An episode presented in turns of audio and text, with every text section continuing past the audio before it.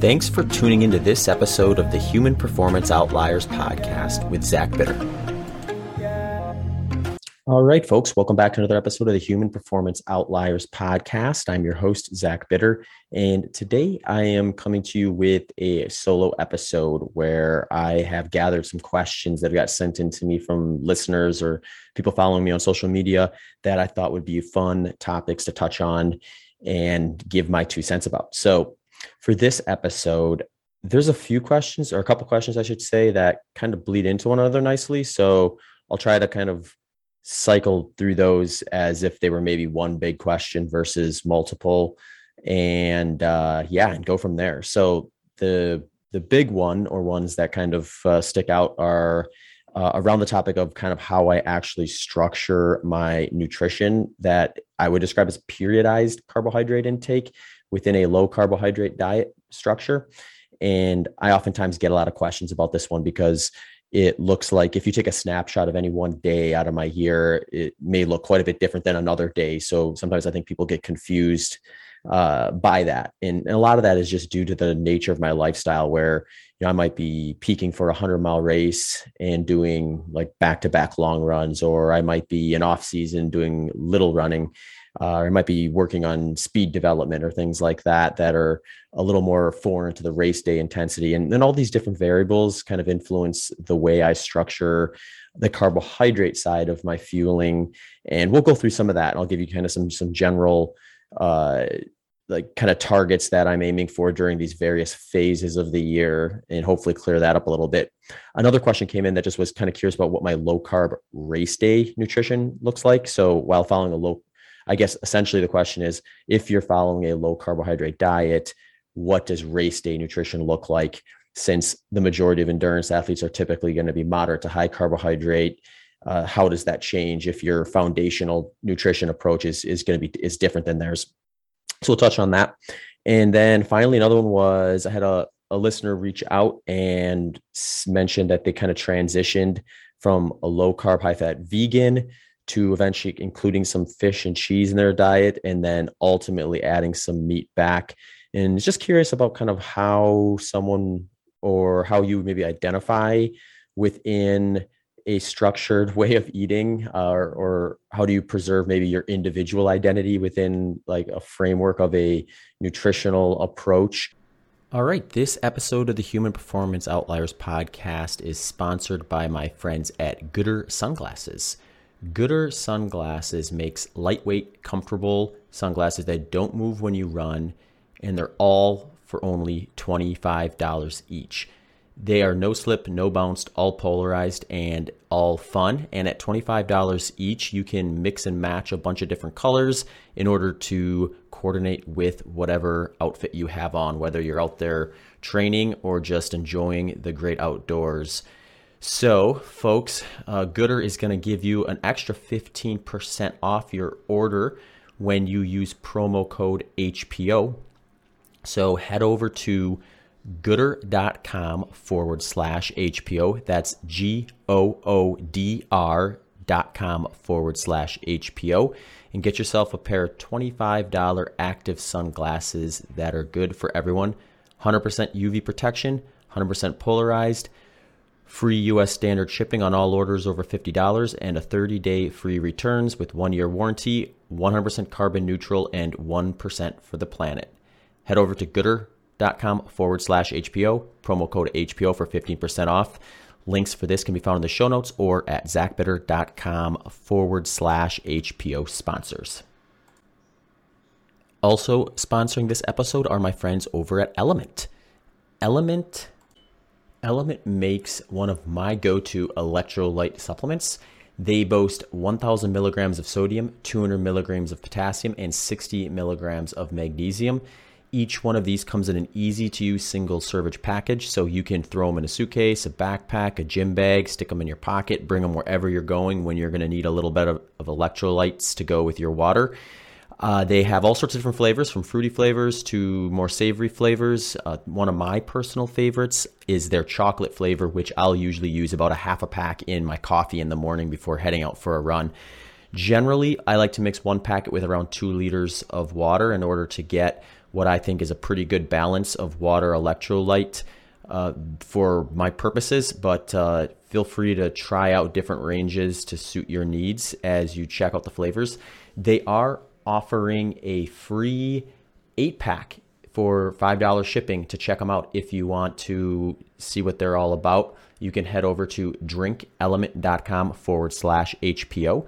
That's drinklmnt.com forward slash HPO.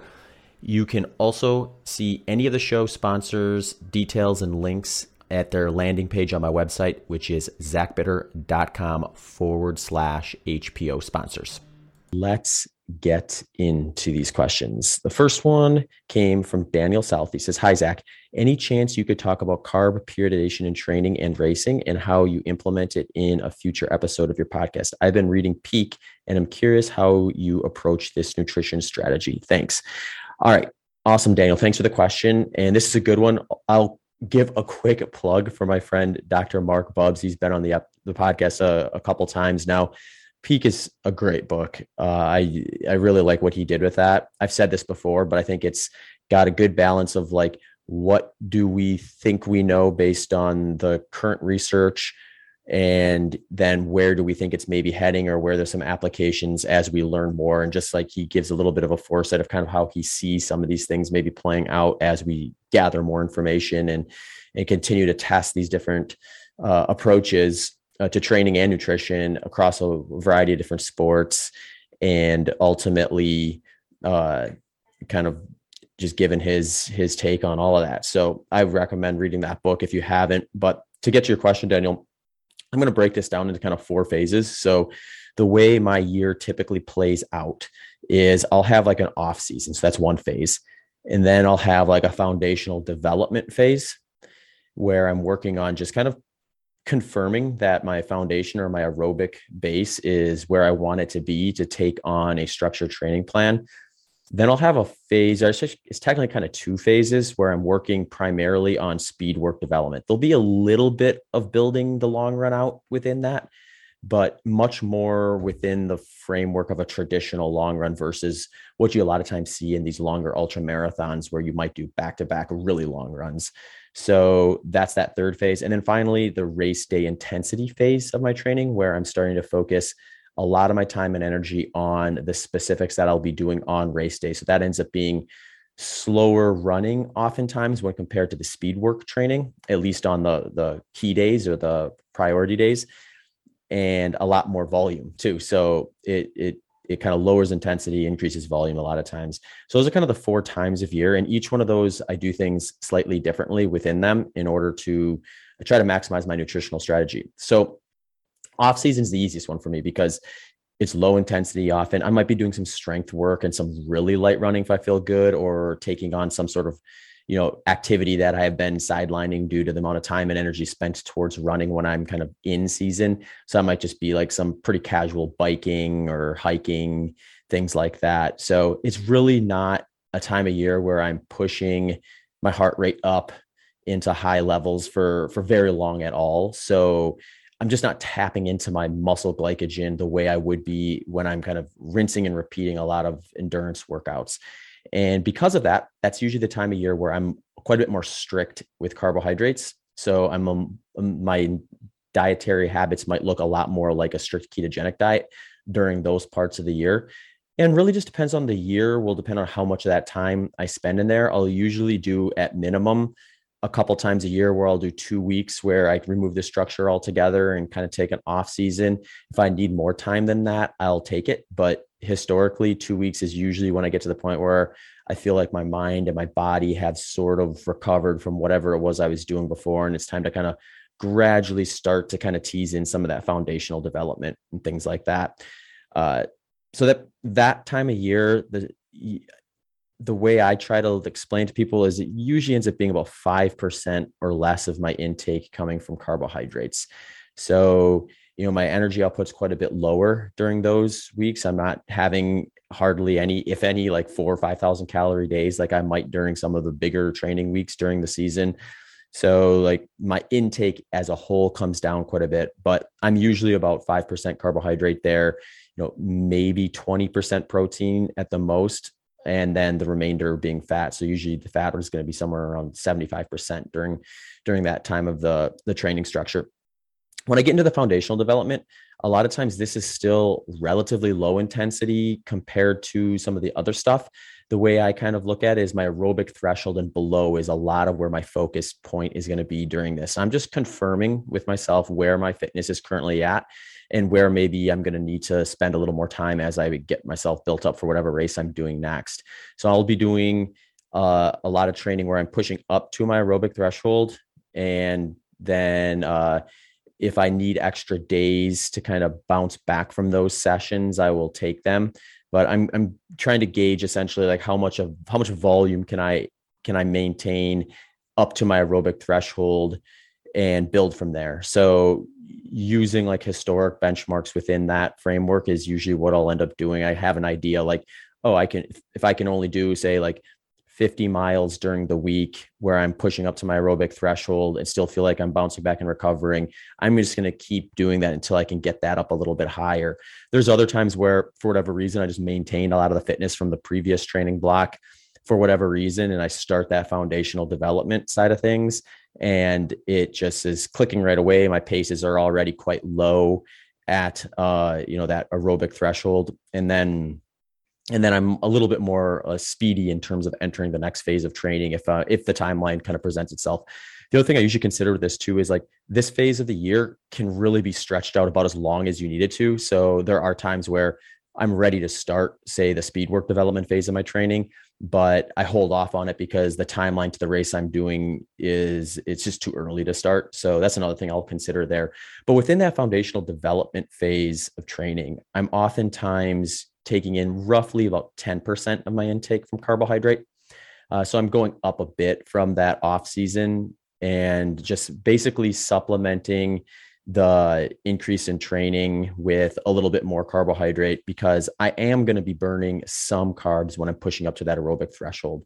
Uh, you, it's going to be a much higher ratio of fats to carbs than what you're probably going to see in most moderate to high carbohydrate endurance athletes, or certainly comparative to myself, which is really where you should be looking at it. You shouldn't necessarily be too invested in, well, what's someone else's ratios at a given intensity, e- even if they follow a similar diet as you. Uh, you might want to actually go and figure that out and see where they are for you personally. So I have had like fat, fat oxidation tests done where you get on a treadmill and they'll test like kind of what the ratios of fats to carbohydrates are at various intensities.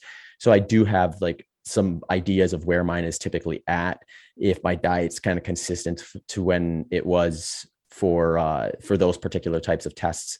And for me, that means like if I get enough volume, I find like I just feel a little bit better when I'm bringing in a little bit more carbs back than I did during that off season phase. So it starts to creep up kind of at that point to that 10% rough range there. Uh, then I enter that speed work phase of training. And this is where I find it varies the most from day to day. And part of that reason is because when you're doing speed work, and I would define speed work as anything from moderate to high intensity. So you're going to get like, you're going to get intensities that you can do for quite a while, but they're going to pass that easy pace category or uh, another way to maybe think about it is above your aerobic threshold. You're getting up to like 80 plus percent of your max heart rate during during a lot of those workouts and when you're doing those they they tend to be kind of polarizing with what you do with the rest of your running. So there's a lot more kind of hard or moderate one day easy the next kind of back and forth during my training during these phases of the year. So when i'm doing that i'm just a little more aware of positioning the carbohydrates during or around the types of activities that they're going to benefit me the most so let's say I'm doing like two speed works during a week on, say, a Tuesday and Thursday. I may position the majority of my carbohydrates for that day around those speed sessions. And I may actually, what I like to call, borrow carbohydrates from other days during that phase of training. So if you think of it like this, if you looked at my speed work training phase of the year and averaged out every day, I'd probably average out roughly 150 grams of carbohydrates but it's not necessarily going to be 150 grams every day. So there may be a day where I'm doing, say, short intervals. That day, I might borrow upwards to 100 grams of carbohydrates from the previous or following day in order to position more of them around those more uh, those higher intensity efforts but then i'm going to have an easy day following an easy day i don't really need to be tapping into my my glycogen stores the way i would so i might have a much lower like 50 to 100 grams of carbohydrates that following day and then as you average those out those easy days and those higher intensity days uh, they end up coming out to around 150 grams of carbohydrate during that. But there may be days where I'm hitting upwards even 300 in a day if the if the workout's big enough and it, it makes sense in order to execute that workout. And they're just the bigger the workout usually though, the more rest needed to recover from it. So if I have a really big workout and need multiple days to bounce back from it, it's just more days to kind of keep it below that average in order to kind of even it out, if that kind of makes sense. And then that third phase of my training is that race day intensity. So this is the time of year where I'm starting to push a lot of my time and energy into developing up the long run or the back-to-back long run because those workouts tend to be the most specific to what I'm usually training for if I'm peaking for a 100 mile race. And that might be like working up to where I'm doing back to back days of, say, 30 plus miles or three to five hours each, uh, depending on the terrain that I'm running on at the time. Typically speaking, volume in terms of time gets a little higher when I'm doing like a more trail race because I find that my body is able to tolerate higher amounts of time volume, probably due to the impact differences when I'm running up and down trails versus kind of just the continuous pounding of a track or a road. Uh, whereas those, uh, I tend to have a little bit less time on feet for my long run development, but also the distances tend to match up fairly close, uh, partly because you're just moving faster on those more controlled environments and you hit those numbers those higher mileage numbers a lot quicker in those scenarios versus you know slogging up a 15 to 20% incline or something like that. So during this time of year i'm kind of reverting back more or less to that foundational development number so that like 10% ish number of carbohydrate intake is where i'll I'll normally land during this phase because the intensities tend to mirror that foundational development phase a lot closer the difference here is oftentimes I'm doing more of it, partly because I'm more fit than I was back then and can handle a larger training load. Also, because I'm starting to try to get myself ready to the the rigors of being out on my feet all day long, running at a pace that I can sustain for 100 miles. And this puts me in a position where my actual caloric intake is going to be a fair bit higher due to the extra energy demand. And that also opens the door to have a little bit more carbohydrate just because if I'm going by a percentage of say 10%, the increase of say five, six, 700 calories uh, is going to be is going to come along with some extra carbohydrate there. There are times where like periodically through this phase, it's usually around four to six weeks that I'll be in here where I'll start to kind of notice a little bit of maybe residual fatigue from from not increasing my carbohydrate above 10% and I'll have a day or two here and there where I'll just have a little bit more and, and ratchet it up. Uh, so it's not super uncommon that I'll have days here or there where I'm up to say 20 to maybe even 30% carbohydrate. Those are pretty rare days, but they do pop up from time to time. And over the years, since I've been doing this for over 10 years now, I start to kind of recognize like when I'm kind of in that part or can somewhat predict when they're going to maybe occur. And you know, my suspicion with that is essentially just the amount of time and energy being spent out there. I'm going to be tapping into my muscle glycogen uh, to some degree, and because of that, there is a chance that I'm not necessarily replacing it quickly enough due to the the nature of the lifestyle there. So the way I like to think about that is, it's like when you're doing that much volume and training, you're essentially putting your metabolism on fast forward. So every minute of the day, you kind of produce or put out a little bit more energy than you normally would and that just makes the framework of what you're going to need to do within say a 24 hour time period a little bit different uh, especially compared to the off season Hey folks, just a quick reminder this episode is sponsored by Goodr Sunglasses. You can get 15% off your entire order at goodr.com forward slash HPO. That's G O O D R dot com forward slash HPO. Use promo code HPO and by LMNT Electrolytes. You can get a free sample pack for the cost of shipping by going over to drinklmnt.com forward slash HPO. Also, If you're interested in the details and links of any show sponsors, you can find those at the landing page, which is zachbitter.com forward slash HPO sponsors. Then when we get to kind of race day itself, uh, this is where it gets a little interesting to maybe describe because you have what I like to call like your exogenous and endogenous fueling options. So on the day of a race, let's say I'm running 100 miles, I'm going to burn roughly like 12,000 calories during that day. So there's a lot of energy being being burnt and I'm not going to consume anywhere near 12,000 calories for that day. I will likely make up the deficit of that race day in the subsequent days by just exceeding my energy output, which is a lot easier when you're not running. So, you know, if I do a 100 mile race, I'm I'm probably not running for at least three days, if not a full week. And if I am running at all, it's going to be very short, very low intensity, and just not a lot of energy burn above and beyond resting metabolic rate, comparatively speaking. So there's just a good window of time to kind of catch up with that. Really, at the end of the day, there's no way you can like physically fuel a 100 mile effort entirely during it itself. So you're going to take a calorie deficit. You, so you have to position your body to be able to do that, to be able to make it through that consistently with the amount of fuel you can take in. So for this, I'm looking at just like, well, what is my on-board fuel options? And that's muscle glycogen and body fat essentially. Body fat is inexhaustible, even for a super lean endurance athlete for a single day event. Glycogen is very much exhaustible. So I'm going to be pulling from both of those during the day. The one that's going to potentially deplete to the level where it impacts my performance is going to be the muscle glycogen. So I'm just going to commit that day to knowing a huge portion of my calorie intake or a huge portion of my energy output is going to come from body fat. And that's going to be energy output I do not need to replace during the event itself. But I will replace it after, as I said before. So that leaves my muscle glycogen. That's the one I need to defend. So I like to kind of put everyone in the same camp with this, regardless of whether they're like me and following a low carbohydrate approach or they're someone following a moderate or high carbohydrate post approach. Either way, your goal that day is to defend muscle glycogen to the degree that you don't feel like your body is fighting against you by defending it uh, and protecting what's left. So I believe where the research stands currently muscle glycogen depletion, once it hits around 40%, is when you're going to start to notice that your body is uh, going to kind of fight you a little bit. Or you might notice that a specific pace you had been hitting earlier that day feels like you have to give a little more effort to maintain. So during, if you start noticing that, that could be a sign, especially if you've been out there for, for a few hours, that you're starting to dip around that number and i'm trying to so i'm trying to stay away from that.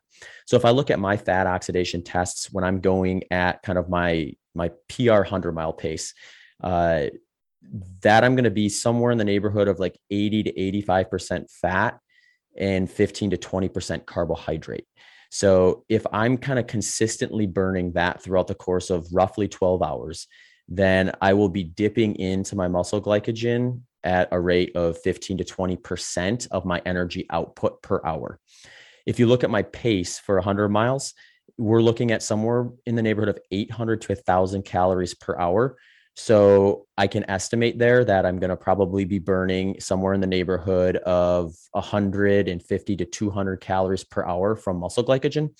Uh, or exogenous carbohydrates. So, since I don't have enough muscle glycogen to defend that number for 12 hours on board, I'm going to need to bring it in during the race so I stay away from that 40% number. If uh, if I'm able to do that, that's when I feel like I'm strong at the end of the race. I feel like I can close hard and I don't feel like I'm slowing down and sometimes feel like I'm even having the best part of the race near the end. Uh, so I'm usually targeting somewhere in the neighborhood of 30 to 40 grams of carbohydrate per hour during the event itself in order to kind of make up that difference between fats and carbohydrates at that intensity throughout the course of the day. For me, I like to structure this in a way where it is kind of some solid foods and some liquid calories or it's like sports products. Reason being is digestion is one of the biggest concerns when it comes to eating during these workouts for this long. I find that I have a lot less of a problem doing that when I'm at 30 to 40 grams per hour versus trying to push up to 50 to 70 grams, which is what I would likely have to do if I was following a moderate high carbohydrate diet. You know, lots of folks in the sport have no problem managing that logistic and they're going to target that higher 50 to 70 grams per hour and defend their glycogen and then you know stick to their moderate high carbohydrate diet for me i feel better when i do it the other way so i'm sticking to it until it changes or i see reason to change it in my results and my in my performance. But what that means then is I'll do like uh, some about 50% of my calorie intake from a product called S Fuels Race Plus. And then the other 50% will be something that is uh, solid food and i like to contrast the flavor profile. So since race or s fuels race plus is a powder i put in liquid so it's wet slightly sweet uh, it's got a little bit of a creamy texture to it so there's a little bit of fat and a little bit of protein in there to help ease digestion and some electrolytes in there as well uh, but it's a very different flavor than say something that's crunchy, solid, salty, maybe savory. So I try to pick something that's going to maybe match that second set of uh, flavor textures in order to have a little bit of difference. They call it palate fatigue in ultra marathon running, but essentially, if you're doing the same thing the entire way, there's a chance that like there'll just be a point where you're just like you get kind of nauseated even thinking about it, you get bored with it. And one thing you'll notice if you do a 100 mile race or anything really long like this is goofy little things incentivize you you find yourself in these places where you're just looking for little things to keep you motivated and keep you uh, going at the pace and focused and even if it's changing what you're eating or doing something slightly different can be a big help and since a lot of the events i do are on very controlled areas like a 400 meter track there's not a lot of environmental variance in the the changing. So I can't like look forward to like a scenic look or a different trail or something like that. It's, it's like, if it's a 400 meter loop, it's like I've seen the whole race in less than two minutes, and then I'm going to be dealing with that exact same environment all day long. So l- weird little things like changing what you're eating or what you're drinking can sometimes be motivating or give yourself a mini target to kind of focus on as you're, you know, moving through that day. So for those kind of uh, the the products that I'm using that are more solid food, a lot of times I'm doing things that are like something like a cracker or a pretzel or a chip that's salty, crunchy, savory, but still is going to have enough carbohydrate in it. So I'm hitting that 30 to 40 grams per hour and adequately defending that muscle glycogen. Uh, sometimes I'll do things like sourdough bread with maybe a little bit of peanut butter and a little bit of honey on there, something like that. Those of what have been historically worked well for me. I've had a lot of coaching clients that will do things like fruit.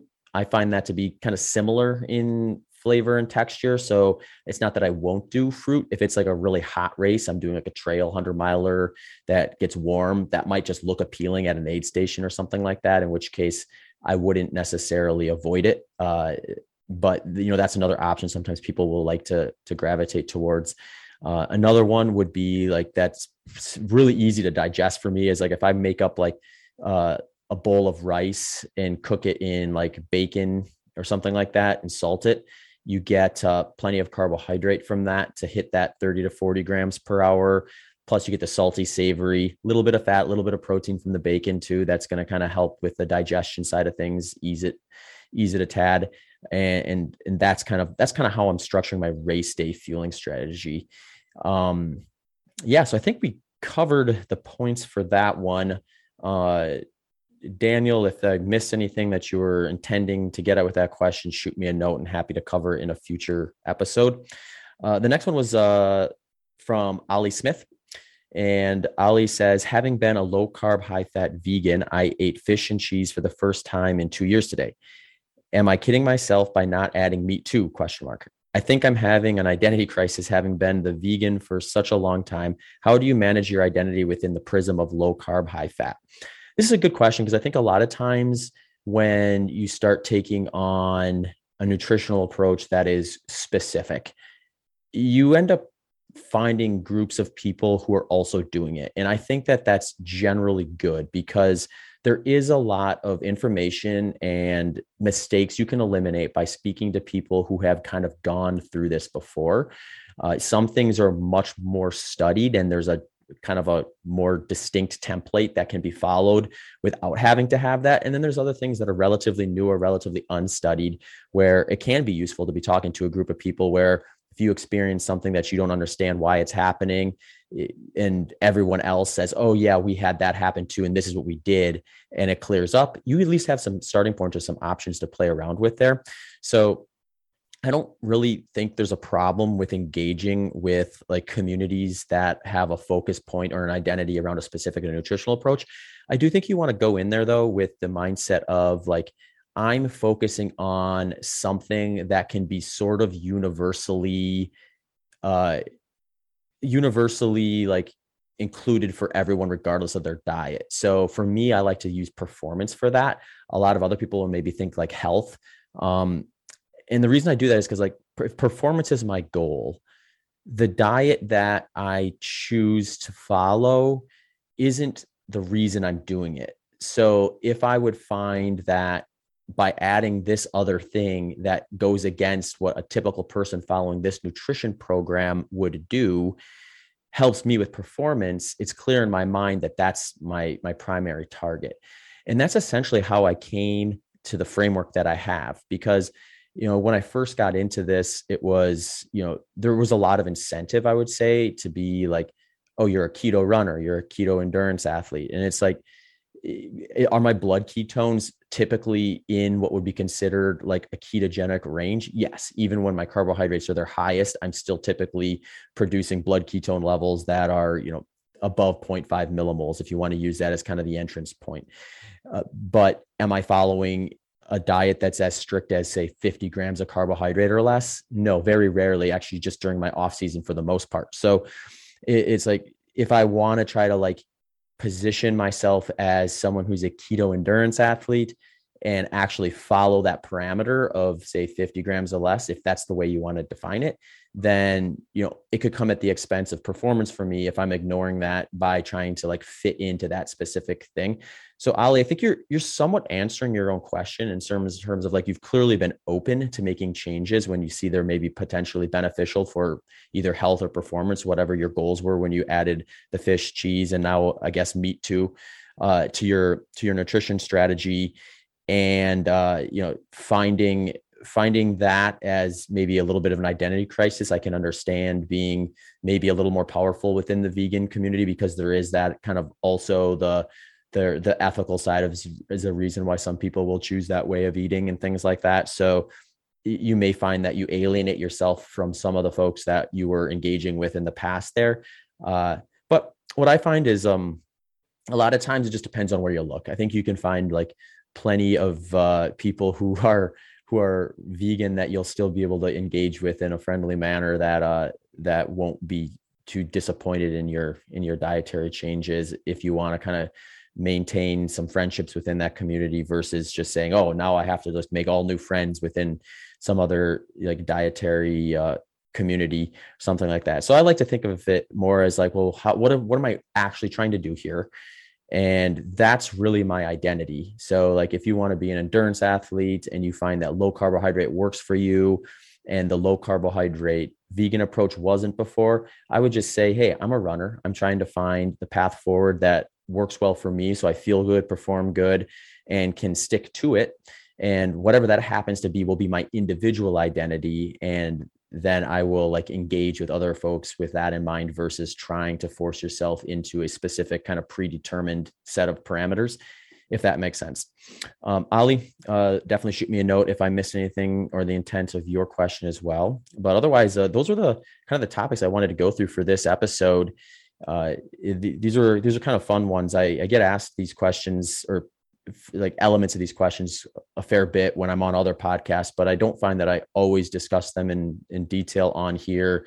A lot of times we're when they do come up, it's because I have a guest who is uh, either studied or tried or even sometimes PhD nutrition like related expert that uh, you know has some insight into like maybe why what I'm doing is working for me uh, or if I'm missing something that would would further improve and stuff like that. So I think sometimes you maybe have to put puzzle pieces together to kind of get an idea of some of it if uh, if you're listening to this podcast consistently. So uh, thanks to those who sent over these questions. If you are interested in having a question or a topic addressed in one of these solo episodes, you can shoot me a note uh, at hpopodcast at gmail.com or reach out to me on social media. A lot of times, what I'll do is I'll put up a post on Twitter where I'm uh, just at Zach or at Zbitter and like uh, asking uh, the people who are following me there what topics and questions they might have for future episodes. So if you see that, you can drop it in on that as well. Uh, but otherwise, uh, until next time, thank you for checking out the Human Performance Outliers podcast and have a great rest of the day. Thanks for tuning into this episode of the Human Performance Outliers podcast with Zach Bitter.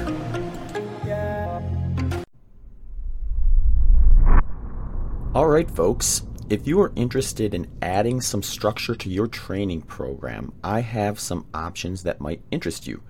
Over on my website, zachbitter.com, I have a wide range of ready made plans that have options for beginners to advanced endurance athletes. I also have personalized plan options where I will cater a plan specific to the event you are preparing for and your personal schedule and training availability. You can also access a variety of add on options from email collaboration to consultation calls to help guide you through your training and nutrition needs. You can access these with or without a formal plan. So head over to zachbitter.com and let me know what you think.